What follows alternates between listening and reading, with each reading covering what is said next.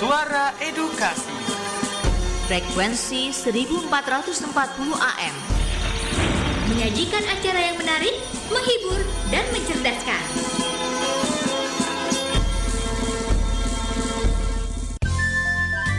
Waktu berputar dan perjalanan peristiwa pun berjalan. Ikuti terus info edukasi, sebuah informasi pendidikan dari Radio Edukasi.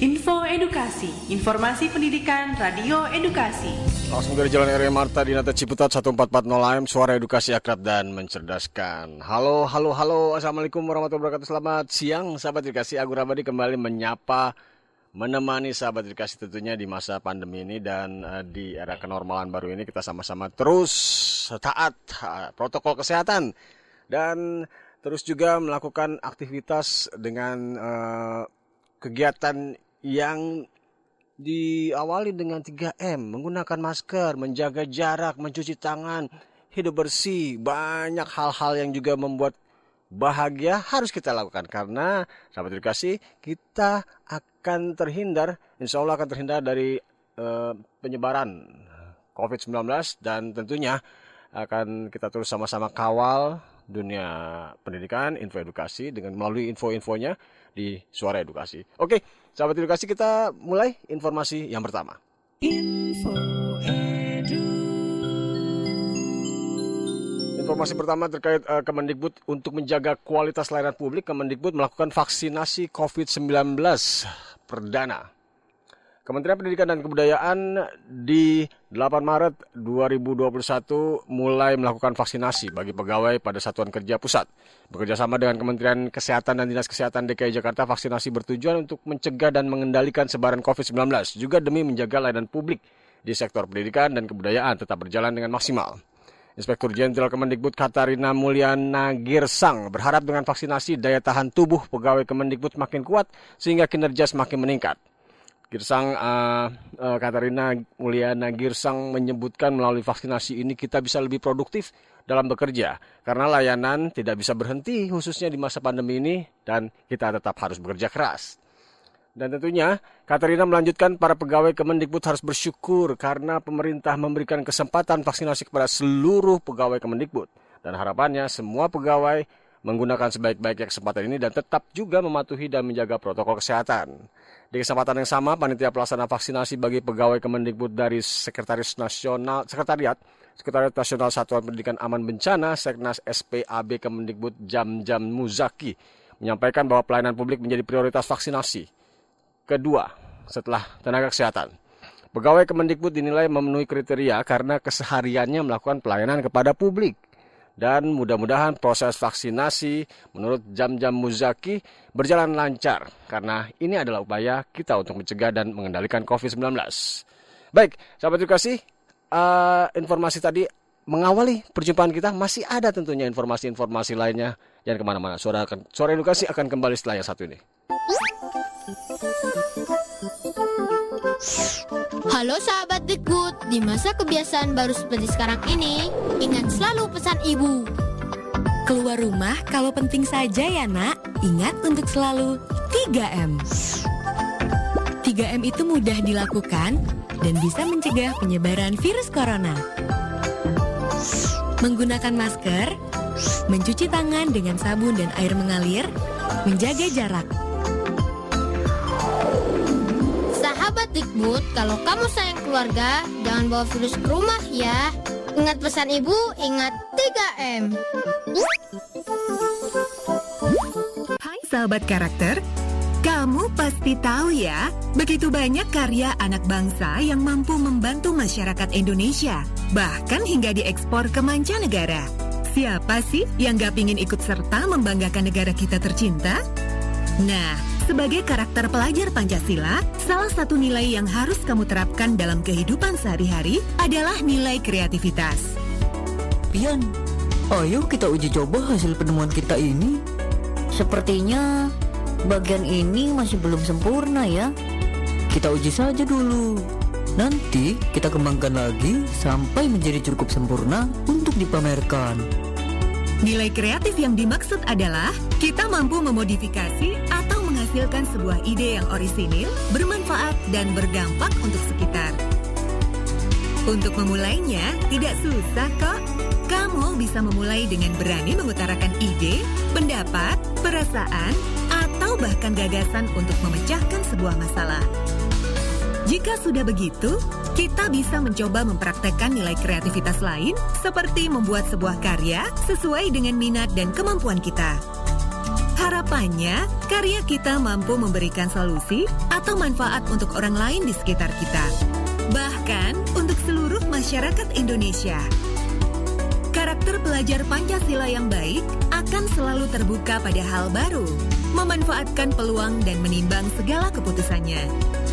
Jadi, ayo kita sama-sama menjadi karakter pelajar Pancasila yang kuat dan mulai menerapkan nilai-nilai kreativitas dalam kehidupan sehari-hari. Saja dari hal kecil.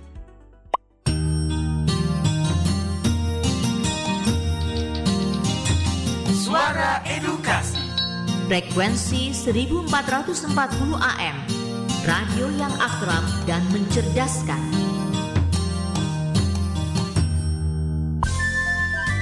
Waktu berputar dan perjalanan peristiwa pun berjalan. Ikuti terus info edukasi, sebuah informasi pendidikan dari Radio Edukasi. Info Edukasi, informasi pendidikan Radio Edukasi. Masih di Info Edukasi di 1440 AM, suara edukasi akrab dan mencerdaskan yang juga bisa dinikmati atau didengarkan di laman suaraedukasi.kemdikbud.go.id. Baik, kita lanjut untuk informasi berikut. Kemendikbud menggemakan seruan inspirasi tentang perempuan, pemimpin, dan kesetaraan gender. Untuk memperingati Hari Perempuan Internasional, Kementerian Pendidikan dan Kebudayaan melalui Pusat Penguatan Karakter Puspeka ini menggelar webinar virtual Perempuan Pemimpin dan Kesetaraan Gender yang dilakukan secara virtual tentunya di Hari uh, Perempuan Internasional di 8 Maret kemarin. Menteri Pendidikan dan Kebudayaan Nadiem Anwar Makarim menyoroti bahwa masih terdapat tiga dosa besar dalam tanda kutip di dunia pendidikan yang amat berpengaruh pada tumbuh kembangnya peserta didik dan keputusan mereka dalam menggapai cita-cita, yakni intoleransi, kekerasan seksual, dan perundungan. Dan berikut, sahabat edukasi sambutan dan juga sekaligus pembuka acara webinar uh, virtual perempuan pemimpin dan kesetaraan gender secara virtual yang dilaksanakan oleh Kementerian Pendidikan dan Kebudayaan. Lebih dari satu abad yang lalu, Serikat Buruh Garmen Perempuan di New York tanpa mengenal gentar menyuarakan aspirasi mereka untuk mendapatkan upah yang layak. Hari dilaksanakannya aksi pekerja perempuan tersebut 8 Maret 1857 kemudian diperingati sebagai Hari Perempuan Internasional. Semangat perjuangan serupa telah ditunjukkan perempuan Indonesia dalam menggugat ketimpangan dan ketidakadilan gender di sekitar mereka. Perempuan Indonesia kini dapat bersekolah sampai jenjang pendidikan tinggi, berkarir di ranah publik, dan menjadi pemimpin bagi keluarga atau rekan kerjanya. Lalu, dengan demikian, bukanlah perjuangan telah usai? Tidak. Sebaliknya, perjalanan kita masih panjang. Sampai hari ini kita masih dibayang-bayangi dengan tiga dosa besar dalam pendidikan, yakni intoleransi, kekerasan seksual, dan perundungan. Ketiga hal tersebut sudah semestinya tidak lagi terjadi di semua jenjang pendidikan dan dialami oleh peserta didik kita, khususnya perempuan karena siswa perempuan secara umum lebih rentan terhadap tindak kekerasan. Tiga dosa besar dalam pendidikan tersebut sangat mempengaruhi tumbuh kembang peserta didik dan menentukan keputusan-keputusan yang akan mereka ambil untuk menggapai cita-citanya. Kemendikbud telah berupaya mendorong terciptanya lingkungan belajar yang aman bagi peserta didik perempuan melalui diterapkannya Permendikbud nomor 82 tahun 2015 tentang pencegahan dan penanggulangan tindak kekerasan di lingkungan satuan pendidikan untuk tingkat PAUD, sekolah dasar, dan menengah. Selain itu, saat ini kami sedang mendiskusikan rancangan Permendikbud pencegahan dan penanggulangan kekerasan seksual di perguruan tinggi, mekanisme terbaik untuk menerima dan menindaklanjuti laporan tiga dosa besar pendidikan di PAUD, sekolah dasar menengah yang datang dari siswa, guru, atau masyarakat, dan mekanisme terbaik untuk mendorong sekolah dan perguruan tinggi untuk membentuk satuan kerja pencegahan kekerasan. Peraturan Menteri untuk perguruan tinggi dan mekanisme tersebut kami rancang dengan penuh kehati-hatian dan pertimbangan, agar pelaksanaannya nanti dapat berjalan secara tepat dan sesuai dengan harapan. Tetapi satu hal yang perlu diingat, kami hanya akan menjadi satu ombak kecil di tengah upaya menciptakan lingkungan yang mendukung bagi perempuan.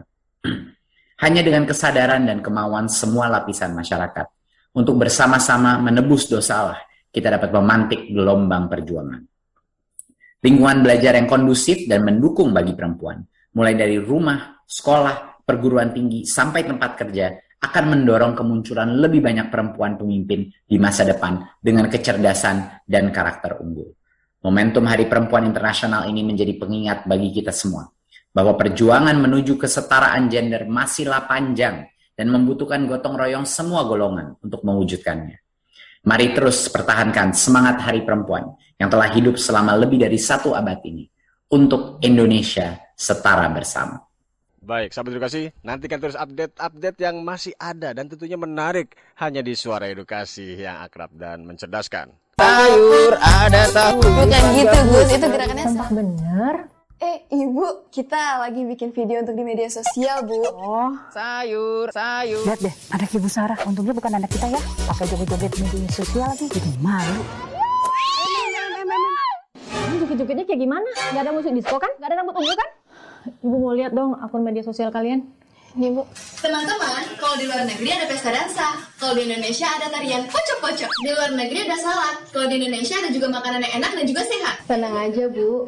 Kita tahu kok media sosial isinya beragam, tapi kita berdua memilih bikin akun yang isinya tentang keberagaman Indonesia. Nah, Ibu mau nggak bikin konten bareng kita? Masak pepes tahu? Itu? Hah? Ibu belum bayar.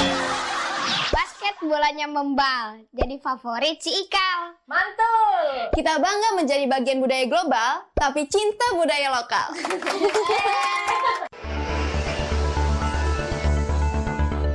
Bapak, Ibu, peserta simposium, narasumber kita kali ini adalah Bapak Joko yang merupakan fungsional pengembangan teknologi pembelajaran yang cukup senior. Pak Joko itu fungsional pengembangan teknologi pembelajaran. Maksudnya apa ya? Shh, kita simak saja dulu paparannya terkait konsep pembelajaran jarak jauh.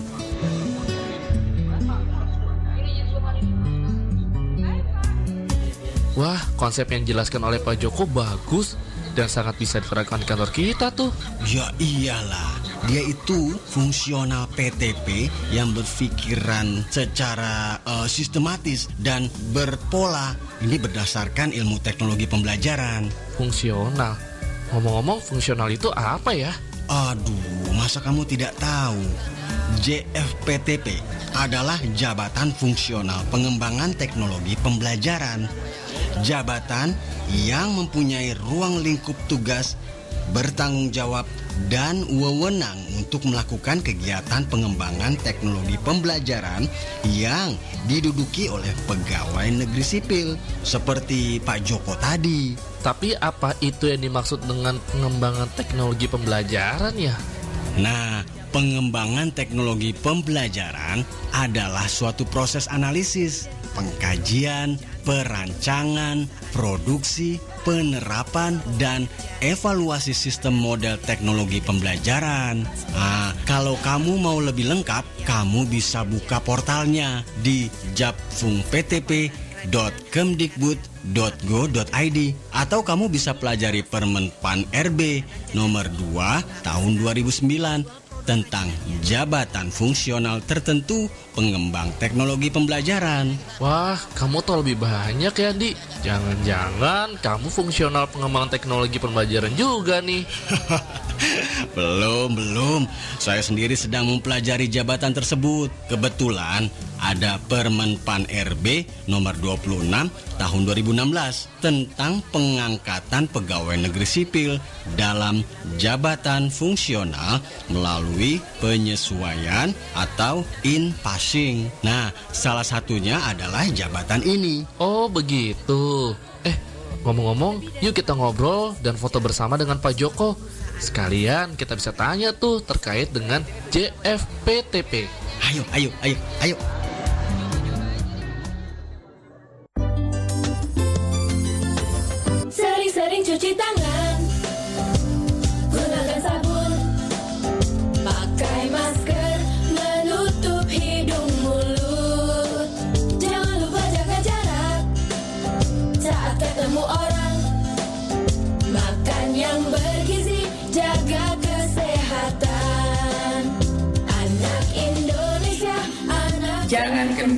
Jaga kesehatan Halo sahabat karakter. Kalau kita mendengar kata gotong royong, pasti sudah sangat familiar ya dalam kehidupan sehari-hari. Selain menjadi satu dari enam nilai profil pelajar Pancasila, gotong royong juga menjadi ciri masyarakat Indonesia. Pelajar Indonesia yang baik akan mampu bekerja sama dengan sukarela agar sebuah pekerjaan terasa lebih ringan demi tercapainya tujuan bersama. Gotong royong sendiri mempunyai beberapa elemen kunci nih. Pertama, saat bekerja sama. Profil pelajar Pancasila akan selalu merasa senang dan memberikan energi positif di setiap kegiatan. Kedua, ia juga akan bersikap proaktif, tetapi tetap peka dan memperhatikan kondisi lingkungan sekitar. Terakhir, profil pelajar Pancasila juga mau berbagi. Segala informasi dan ilmu yang ia punya akan dibagikan untuk kemajuan kelompok ataupun lingkungannya. Andi, katanya kamu bantu membersihkan lingkungan RT kita ya? Iya, siap Pak RT. Wah, makin pinter aja nih si Andi. Penanaman nilai karakter gotong royong dapat dimulai dari melibatkan anak-anak dalam pekerjaan rumah, di lingkungan masyarakat, dan di sekolah. Dimulai dari hal kecil dan sederhana, namun manfaatnya sangat besar. Lama-kelamaan bisa menjadi kebiasaan dan melekat sepanjang hayat loh. Kamu gimana? Sudah bersemangat gotong royong hari ini?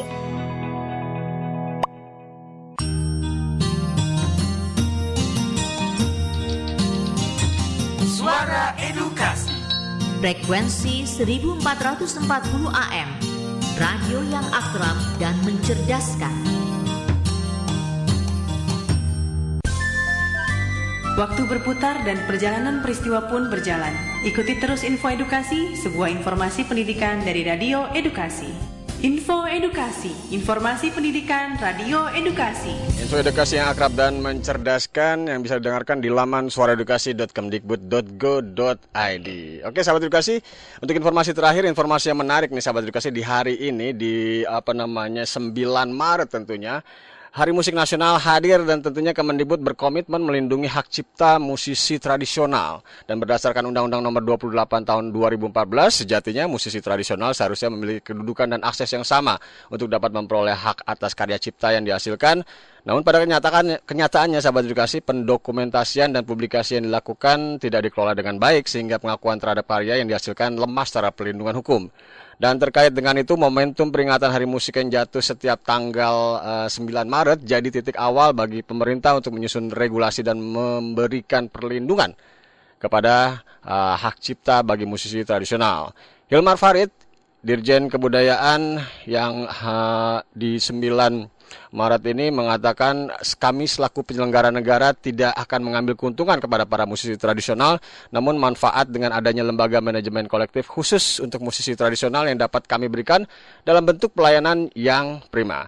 Dan sahabat edukasi, berbicara tentang musik di uh, live Instagram suara.edukasi, kita sudah terhubung dengan salah satu anak muda. ini ini keren nih sahabat edukasi. Anak muda yang memiliki uh, sebuah kelompok band. Kelompok band apa? Namun yang jelas ini udah udah udah cukup cukup panjang ininya ya uh, track recordnya dan juga lagu-lagunya keren-keren apa men mendayu-dayu namun juga apa ya sangat puitis romantis nih sahabat edukasi kita sama saja langsung uh, di live Instagram namanya uh, saya agak-agak ini nih agak apa namanya nama-namanya keren-keren nama-nama yang sangat-sangat puitis dengan Mas Cakra Gumilang dari Kabar Bulu Burung. Halo, assalamualaikum, Mas Cakra. Halo, waalaikumsalam, Mas Agung. Oke, apa kabarnya, Mas, Mas Cakra? Sehat, sehat. Alhamdulillah sehat-sehat, sehat. Alhamdulillah. Oke, Mas Cakra, berbicara tentang musik dan tentunya kita ke Kabar Burung dulu deh nih. Uh, namanya cukup uh, menarik nih. Kabar Burung. Nah, kabar Burung ini ceritanya tentang apa sih? Sebuah band apa ini? Silakan. Kalau ceritanya sendiri kenapa? Ini kenapa namanya Kabar Burung itu ya? ya sebenarnya Kabar Burung ini yang mencetuskan namanya itu vokalisnya, hmm. itu Kibar. Kibar ya? Hmm, kabar burung, ya kabar burung itu kan seperti sebuah uh, ide ya, hal yang nggak ada bentuknya. Mhm. itu kayak seperti sebuah ide. Jadi kita menganalogikan itu kabar burung itu adalah sebuah ide. Karena kita berangkat dari sebuah ide. Oh ada ide mau nyampein apa nih? Oh akhirnya kita jadikan jadikan sebuah lagu sebuah karya. Seperti itu sih kurang lebihnya ya. Kalau dari apa namanya genrenya nih, kabar burung nih berbicara atau masuk di genre apa nih, Mas? Kalau kita sendiri sih tidak mengkotakkan apa pun ya tapi Ya. kalau bisa diinin eh, sepertinya mungkin lebih condong ke pop ya Pop ya. pop populer biasa ini genre-genre pop Ini ini menarik nih. Saya saya eh, baca memang kabar burung ini eh, terbentuk eh, dari persekawanan teman-teman eh, antar mahasiswa UNJ dan tentunya pesan-pesan yang disampaikan lirik-liriknya sangat puitis dengan eh, masing-masing personal seperti kibar, em, pembela di vokal dan trompet, lalu ada juga eh, di gitar Nalendra betul ya? Lalu ada juga Nalendra. eh, Juan Alberto, lalu juga Mas Cakra Gumilang, lalu ada Ramanda di drum, Danang di keyboard, Fahri.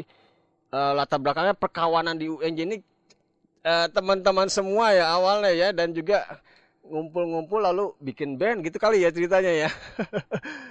dan tentunya iya apa- berawal dari nongkrong ya. nongkrong ya.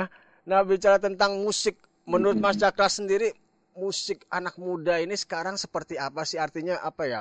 Masa depannya apakah eh, kalau dulu di angkatan saya nih jadi sedikit ngaku nih ya. Kalau kita ber- berpikir mau jadi musisi kayaknya madesu nih masa depannya nggak nggak nggak nggak baik nih seniman. kalau Mas Cakra sekarang melihatnya seperti apa? Anak muda di ekspresi seni musik. Oke, kalau untuk eh, perkembangan seni musik zaman sekarang tentunya dengan kemajuan teknologi yang menurut saya eh, lebih lagi lebih banyak cara untuk mengeksplorasinya. Jadi kalau dulu kita mau berkarya kan pasti batasannya banyak banget. Kalau kita pengen karya kita wah karya kita didengar luas, kita kita harus ya proses dari proses recording aja udah susah banget. Masuk. Kalau sekarang kan dari, dari proses recording kita sudah bisa dari rumah sendiri sudah bisa proses produksi dan segala macam semuanya bisa bisa dari sendiri. Kalau dulu kan untuk produksinya aja untuk sendiri pasti akan sulit. Tentu itu eh, makanya sekarang banyak banget yang eh, bergerak sendiri gitu dan menyebabkan jadi lebih kaya aja sih musik di zaman sekarang ini sih. Banyak platform yang membantu gitu ya. Artinya Ya banyak platform yang membantu. Oke, eh, Mas Kalau dulu kan Heeh, silakan. kalau dulu kan lebih kayak ada proseduralnya ya gitu lebih agak sulit agak rumit gitu. Harus apa? Ada ada seleksi gitu ya. Hmm. Oke, Mas Cakra, aktivitas eh, selain eh, ber- bermusik. Ini Mas Cakra aktivitasnya apa selain bermusik? Kalau saya selain bermusik juga ngajar juga saya. Wah, seorang guru Dan juga. beberapa teman juga beberapa teman juga ngajar semua. Hampir rata-rata juga guru. Rata-rata guru semua ya. Waduh, keren keren keren. Kalau Mas Cakra di mengajar di mana? Kalau saya ngajar di Bekasi di SMA Islam PB Sudirman. Oke. Eh, mengajar bidang studi, bidang studi apa? Seni budaya. Seni budaya. Oke. Anak-anak sekarang seni budaya seperti apa Mas Cakra? Artinya apa namanya? eh, ketertarikan mereka kalau Mas Cakra membawanya terutama di era pandemi ini ngajarnya gimana sih? seni budaya, seni musik terutama mungkin. Wah, di era, Wah, di era pandemi ini ngajar kita lebih ada harus Kan harus ada Eh. alat gitu ya langsung ya. Iya, harus ada alat, harus ada ini. Jadi kadang improvisasinya juga agak lebih susah. Agak lebih susah. Beda ya. dengan cara secara langsung tatap muka gitu. Hmm, Jadi lebih banyak ya mungkin kita lebih ke sharing aja sih biasanya kalau untuk pengajaran tuh. Oke. Nah, kalau untuk praktek kan karena agak sulit di era sekarang ini. Mas Cakra, lagu-lagu yang yang muncul ini di di apa namanya di kabar burung eh, rata-rata atau paling sering banyak eh, di-create atau oleh oleh siapa? Artinya eh, kata-katanya sangat puitis, saya sangat-sangat eh, nempel eh, sementara waktu itu, itu sangat-sangat nempel nadanya melodius sekali, artinya indah. Ini rata-rata siapa yang yang memunculkan uh, untuk lirik-lirik ya? Untuk di album pertama itu ada 9 lagu. Eh, kalau nggak salah 8 lagunya itu di, dibuat oleh vokalis saya untuk liriknya itu Kibar. Kemudian ada satu yang telepon itu oleh Yusa. Hmm. Eh, jadi ada dua untuk di album pertama itu ada dua penulis. Hmm. Cuma rata-rata sih emang Kibar sih untuk ininya. Oke. Penulisan liriknya. Oke, Mas Cakra bisa ini enggak menyanyikan sedikit sementara waktu atau apa yang ingin yang sangat nempel atau yang sangat difavoritkan ingat apa Mas Cakra lagunya yang paling paling disenandungkan sering Kalau yang paling sering disandungkan saya lagi suka un- untuk karya sendiri ya. Iya betul. Karya sendiri mungkin kan karena ada karya yang baru mungkin jadi baru ada yang dirilis, Hmm. jadi saya sering menyanyikan karya yang baru. sih. apa tuh judulnya tuh Iya. Judulnya tanggalkan sejenak. tanggalkan sejenak Hmm, boleh silakan tanggalkan sejenak itu. Oh, ini dinyanyikan nih. iya boleh boleh walaupun bukan vokalis nggak ada nggak ada ini kan nggak ada pantangan kan Oke, boleh part refnya aja ya. siap siap siap Ya, oke part refnya itu sementara waktu tanggalkan sejenak inginmu setelah semua berlalu kamu bebas inginkan tanggalku jadi kurang lebih seperti itu lah. Oke. Itu lebih Cakra, langsung. Cakra Gumilang, basis dari eh, kabar burung dan tentu terakhir sebagai closing statement apa pesannya kepada anak muda sahabat edukasi ter- di luar sana eh, terkait hari ini adalah hari eh, musik eh, nasional diperingati sebagai hari musik nasional momentum apa yang bisa disampaikan kepada pendengar suara edukasi Mas Cakra silakan Iya, bertepatan dengan hari ini hari musik hari musik nasional dan juga bertepatan juga kita masih dalam masa pandemi ya. Eh, mungkin pesan-pesannya adalah ya, bermusik itu kan berkarya ya. Jangan sampai pandemi ini menghentikan kita untuk berkarya. Ya, bisa mungkin walaupun kita wah nggak bisa lagi manggung, nggak bisa lagi ya ngeband sering-sering gitu kan. Ya mungkin tapi jangan sampai berhenti untuk berkarya. Karena setiap hari pasti kita akan punya dapat ide baru ide baru ide baru. Walaupun kita sedang eh, dalam masa seperti ini. Itu sih. Oke. Mas Cakra terima- kasih banyak informasinya informasi singkatnya. Kalau mau dengerin musik-musik apa kabar burung ada di mana di Spotify ada? Ada di platform musik digital semuanya ada. Ada di app iTunes di Spotify di Joox ada. Kalau mau beli kaset Aha. kaset untuk in, eh, CD ya CD album fisiknya juga ada.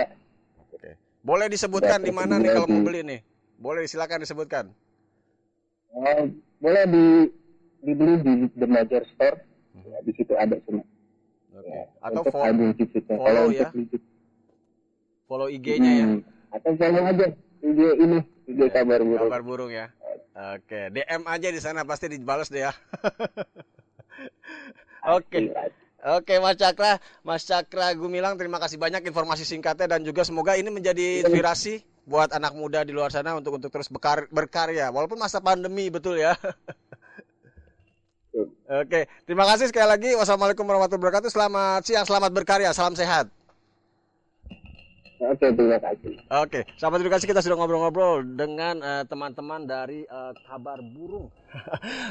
Nama bandnya cukup eh, unik, menarik dan romantis. Kalau eh, sahabat edukasi browsing ya, Kabar Burung ini sebuah band yang tentunya hadir eh, dari pertemanan di mana eh, personilnya adalah Kibar sebagai vokal, Nalendra gitar, Juan Alberto backing vokal dan gitar, Cakra Gumilang tadi, Mas Cakra sebagai bass, lalu Rian Rizky Ramanda di drum, Danang Estu keyboard dan Fakhri Fajarudin biola berlatar belakang perkawanan dari mahasiswa UNJ berkumpullah berkumpul, berkumpullah menjadi kabar burung. Oke, sahabat edukasi uh, tuntas sudah kebersamaan kita di info edukasi hari ini dan info-info menarik tentunya akan hadir terus dan juga program-program menarik akan hadir terus di Suara Edukasi Akrab dan Mencerdaskan. Agung Ramadi pamit. Wassalamualaikum warahmatullahi wabarakatuh. Bye bye.